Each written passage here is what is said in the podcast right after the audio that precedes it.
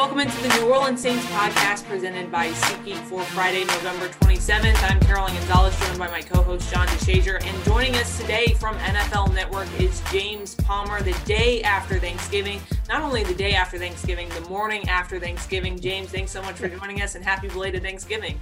Yeah, right back at you guys. That's why I'm in like the laid back hoodie because of Thanksgiving. Like, you know, this breeze a little bit better than a dress shirt after everything we did. We smoked a prime rib yesterday, did that for several hours. So that's our move. We don't go turkey. We always do prime rib at the Palmer household. So that's why we're wearing the baggy hoodie, because not a lot of people over at the house, guys, obviously, but still bought the same size prime rib. So I had to take care of business. I too am wearing sweatpants beneath this, you know, this facade here. And I cooked my first Thanksgiving turkey by myself. It's 12 pounds and I have to somehow consume that over the next week and a half. So I'm going to have a lot of leftovers.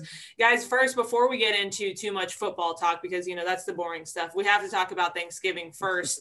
You said you made a prime rib. What were the sides? Because I need to know what goes along with Thanksgiving prime rib.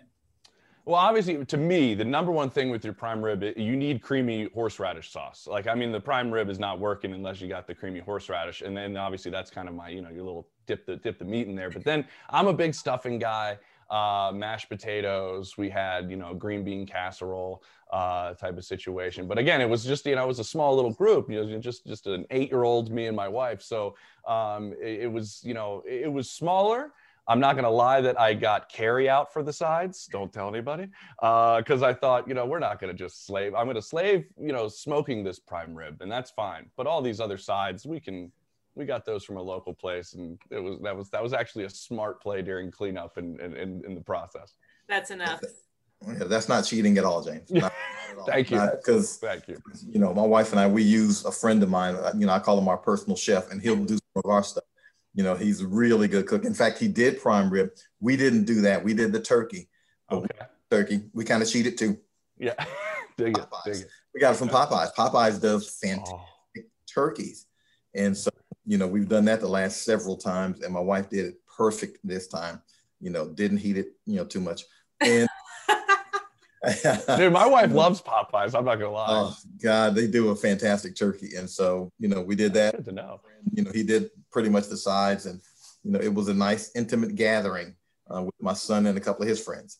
How do y'all feel about people posting Thanksgiving plates, like the picture of their plate on social media? Because I feel like it is under so much scrutiny. You are now opening up your food to the entire social media world. It's like at the beginning of work from home when we were all judging each other on what was in each other's homes. Now we're judging each other on what's on each other's Thanksgiving plates. Me taking pictures of my food is not a COVID-related situation. It was pre-COVID. I did it. It might still be on my Instagram story. I don't know when people will see this, but yeah, I did take a picture of my plate. I had Brussels sprouts on there too, which were fantastic. But I mean, now you're making me question myself, Carolyn. Maybe I shouldn't have done that. No, I think I'm sure it's fine. At least you're not like Gordon Hayward. Gordon Hayward made a turkey yesterday that didn't look like anything other than a turkey. So food pics are under much scrutiny. All right, enough Thanksgiving talk. Hopefully everyone listening to this podcast had a happy Thanksgiving surrounded with loved ones, hopefully over Zoom, and everyone was being safe. But James, let's get into some football talk. Obviously the breaking news out of Broncos camp this morning, one player and two staff members tested positive, so the Broncos are not practicing today as of this morning on Friday. What do you expect to see from the Broncos over the next few days? How much time do you anticipate that they have to turn this situation around?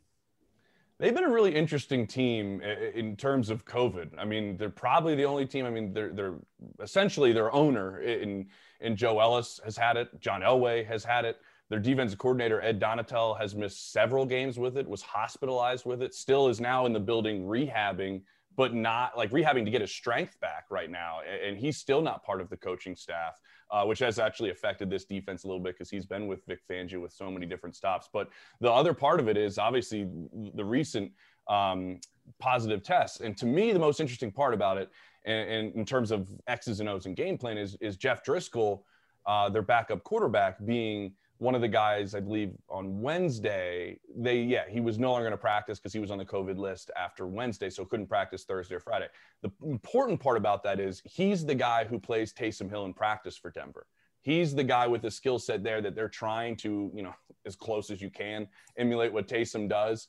So without him being able to practice on Thursday and the rest of the week to give them the best look that they feel like they can, actually impacts their preparation for Taysom Hill quite a bit. But they've been really good in Denver with all the, you know, positive tests I've talked about. They are very good there about not letting it kind of be an outbreak. That's one of the places where they haven't had kind of outbreaks. They've just had these spotted, you know, instances. So the preparation for Taysom Hill has definitely been impacted by it. And with the other part I should say is, as of right now, Drew Locke was not a close contact to Jeff Driscoll, because obviously when you have one of your quarterbacks, that's the big talking point, right? Is your starter going to be able to play? But he's been able to continue to practice. Yeah, I don't think it's going to affect game-wise because, as you said, they kind of maintained it pretty well. And I know the Saints had a couple of cases, one being Emmanuel Sanders, and they also maintained it pretty well. But what have you seen, I guess, the idiosyncrasies of a Taysom Hill? Because, as you mentioned, they have Jeff Driscoll attempting to mimic him, but it's hard to mimic 6'2 and 230 and running downhill, running a 4.4, 4.5 or whatever that is that Taysom Hill, the animal, runs. It's difficult to mimic that. So what do you see as some of the things that he presents, the problem-wise? Well, I thought it was so funny. I mean, I did the game, you know, down in New Orleans against Atlanta. And I think all of us are saying, you know, everybody in the media, it's going to be all run-pass options. It's going to be all designed runs. And then the first designed run is, I think, midway through the third quarter. And, you know, he's throwing the football downfield. And that's all the stuff that they saw throughout practice when nobody else is watching, that was, you know, the game plan they were going to go with. And I think that took some people, you know, obviously by surprise that they were going to go out and not run a completely different offense. I mean, everybody I've talked to a lot of guys on the Broncos defensive side of the ball over the last week, and they're like, man, when I watched the film, it was the Saints offense. That's what it was. The protections were pretty much the same. It was just kind of what they run, and then you put some things in there. Obviously, they added a ton more play action, and I think that's one of the biggest parts. Outside of the design run, the play action, if he's going to boot after it or what he's going to do in that aspect, I think makes things a little bit more difficult. What Denver's going to try to do, because of the skill set is so unique, is try to mix things up. And that's one thing Fangio's actually, you know, pretty decent at, one of the better defensive minds in all of football, to where they did this with Tua last week, a guy that doesn't have a whole lot of starts under their belt at the NFL level. If you can get really, really late into what you're trying to get into, you can hopefully kind of confuse him pre-snap, because they know the skill set there is going to be one that's really difficult for them to be able to handle. They've had so many issues on the defensive line as well that have really, obviously that plays a part in it as well. They're down to, you know, hardly any starters on their defensive line outside of Bradley Chubb. So I think that plays a part up front, but they've been trying to find ways to get after a guy that there's so little tape on. So they're going to try to confuse him in a sense, because it's kind of a cat and mouse game in that sense. Anyway, you look at that offense in Denver, and they've got a couple of guys who can run it. and Phillip Lindsay. They chewed up Miami pretty much on the ground. Is that kind of what they're seeking to do now, just kind of control you on the ground and not make Drew Locke have to do too many things and get too risky? That's exactly the game plan, John. And the funny thing is, that's the way they went into the season. And I think everybody kind of didn't really read the tea leaves when it's like, you look at the numbers in the contract you signed Melvin Gordon to, and then you kept Phillip Lindsay, and you have a defensive-minded head coach. Vic's plan right off the bat was, let's try to make things easy on Drew Locke, a guy who only has 5 NFL starts in his career heading into this season. Let's run the football and play good defense. But the way the games had went, and then Lindsay got hurt in the opener and missed the first several weeks, they've had to rely on Locke trying to throw the football a bunch. What you saw against Miami is actually the way they've wanted their season to go. And I think when they don't have Phillip Lindsay, Melvin Gordon's just a different style back. He doesn't work as well, in my opinion, if Phillip's not in the game as well. He has that explosiveness, that game-changing speed. All of a sudden, you know, he's through the hole. That's one of the worst snaps I've ever heard. I think my sleeve was in the way. Yeah, there we go.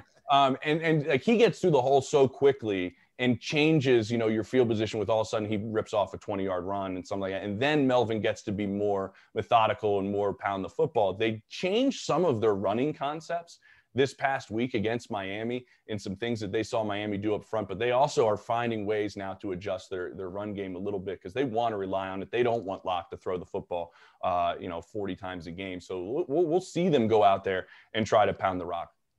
How much have you seen the growth of this Saints defense? Because at the beginning of the season, it's all we were talking about is the Saints defense, the secondary communication problems. And now, you've seen the Saints defense really hit their stride and where at the time that they need it most. What's the progress that you've seen from the Saints defense, and where do you think they can take advantage of the Broncos on Sunday? They're going to take advantage of that right side of the offensive line. I mean, because it's brutal. They're down to their third, fourth option there at right tackle. The left side's better. I mean, I should say it like from the mountaintops everywhere that Garrett Bowles is having like almost a Pro Bowl season when everybody has pooped all over the guy for his entire NFL career. But now he is actually playing pretty well. Him and or Dalton Reisner, their left guard, are playing decent on that side. The Saints defense should be able to get after the right side after Drew Locke really, really well. And God, I mean, they're not just talented. I mean, I talked to a bunch of guys in Denver, like it's not just talent up front for New Orleans. It's the constant motor, right? It's the constant, just never really being so relentless in your pursuit. That with talent is just unreal. So I do think they're going to struggle up front, with New Orleans. I think that's going to be one of their biggest issues that they have. I think they're going to really have a hard time specifically on that right side being able to protect Drew Locke. What have you seen out of Sean Payton? Or were you even surprised out of Sean Payton last week when he did what he did with Taysom Hill and Taysom Hill's ability to kind of follow Drew Brees' footsteps? Yeah, this is one of the best offensive minds we've seen in the NFL. And I think when he has opportunities, and I'm not speaking for Sean, but to me, I think when he has these opportunities where it's like, okay, I don't have Drew, it's time for me to get creative. It's time for, it's time to fall on my shoulders a little bit more. And I think he probably gets excited in those instances. I loved last year when we saw Teddy come in for that 5-game stretch, but people – I should know. I mean, they play the position pretty similarly, right? I mean, they're very similar in the style that they play quarterback. Probably not as much of a challenge for Sean as this was with Taysom. And I think his offensive mind and the way he prepares his guys throughout the week, I talked to Tron Armstead yesterday, and he was just like, there was just no doubt in our mind all week because of what Sean does to show us that this is going to succeed. This is going to work, and this is why it's going to work. When you have answers for anything a defense gives you, well, if they do this, you do this. I mean, it's kind of a one-of-a-kind type of mind. And when you get to see him operate it without the other guy that knows it just as well as him and Drew, I think he kind of relishes that fact a little bit, and I think he has a little bit of fun in that instance. And I think we saw that against the Falcons. James, around here, we always say, every guy is replaceable. Of course, it's the NFL. Everybody's replaceable. And yet, I'll throw these two words and I'll just leave it at this and let you comment. Alvin Kamara. I would say before last week that he is irreplaceable. I mean, you cannot replace him.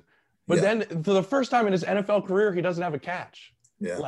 And they still dominate the game. And I think that Tron and I were joking around about that. I go, what was it like playing in a game where Alvin doesn't have a catch? And he goes, you know what? It shows how many other weapons we have that we didn't even really need him to go out there and play. But the way he plays and the style in which he can hurt you so many different ways, I think, and I talked about this a lot leading into the Falcons game on NFL Network, I thought Jared Cook kind of put it best when he was like, when Drew has nothing and he needs a check down, Alvin's there. If you need a third down converted and, you got to beat a linebacker with your legs for some yards after the catch, Alvin's going to do it. He's the ultimate safety blanket for probably any quarterback, but specifically a guy with, one start now and Taysom Hill. The ability that he has to do so many different things on the field is really unmatched. And I think one of the coolest things that were told to me earlier in the year is guys compare him to a Tesla, that he can go from a standstill to just gone in one step, almost full speed. And that ability to just that little crease and that little, game-changing ability when nothing's there to make something happen. In my opinion, I mean, he needs MVP love, not just offensive player of the year love. I think he needs to be more in that conversation because what he's doing and the manner in which he does it, I mean, he's on pace to do some things catching and running the football that nobody's ever done in the league before. I tell you what, that Tesla reference hit home for me because I've heard that reference a couple of times, not referring to me, of course. Don't say it. I just said not referring to me, but I mean – I knew he was going to go there. You know, I was the opposite of the Tesla. And it's probably the opposite of the Tesla also. Yeah, you're like an 01 Crown Bronco. Victoria, JD. That's what you are. A 2001 Crown Victoria, like the little long cop. Don't sleep on the Crown Vicks. You know, yeah. Don't sleep on the Crown Vicks. 100%. All right, James, we'll let you go. We appreciate you coming on. Fans, reminder that you can watch James on NFL Network's NFL Game Day Morning, Sunday at 8 a.m. Central, or follow him on Twitter at JamesPalmerTV. James, we appreciate your time. Oh, good talking to you guys. And Sunday's going to be early. I mean, Mountain Time, being on that show starts at yeah, I got it. You're not going to be wearing your stretchy. It's an early one outside the stadium. I'm not going to be in a hoodie. I'm going to be in much more than that. Have a good one, James. You too. Okay, thanks to James for coming on the show today. A reminder to keep an eye on that Broncos situation. I'm sure all of the members of the Saints media team will be on top of it if you want to follow them on Twitter, more namely at John DeShazer on Twitter to follow any updates regarding the Broncos COVID-19 situation. Again, they canceled practice on Friday because one player and two staff members tested positive. So we'll be following that storyline until the game on Sunday. Happy Thanksgiving, Saints fans. We hope you all had a wonderful Thanksgiving. As I said earlier, a quick reminder that it is Black Friday, and you can get your Saints gear right now by going to the Saints Pro Shop. You can go to NewOrleansSaints.com. On the far right-hand side, you're going to see a link that says Shop. Or if you're on your phone, there's also that same link that says Shop. Or you can go to Shop.NewOrleansSaints.com. Right now, there is a Black Friday sale, 30% off site-wide. So be sure to go and get your Saints gear and gear up for the black and gold and get ready to get back in the Mercedes-Benz Superdome hopefully soon, or wear your black and gold on your couch on Sundays. Reminder to tune into Dome at Home live an hour before kickoff on Sunday. You can tune in to the game on Fox at 3:05 p.m. Saints will take on the Denver Broncos, and we'll have your Dome at Home live an hour before kickoff. So at 2:05, be sure to head to NewOrleansSaints.com or to the Saints Twitter page and watch Dome at Home live. Okay, Saints fans, that'll do it for today's New Orleans Saints podcast presented by SeatGeek. Hopefully you got all your information this week and you're ready for game day on Sunday. For Carolyn Gonzalez, John DeShazer, James Palmer, we appreciate you listening, and we'll tune in next week, hopefully talking about a Saints win.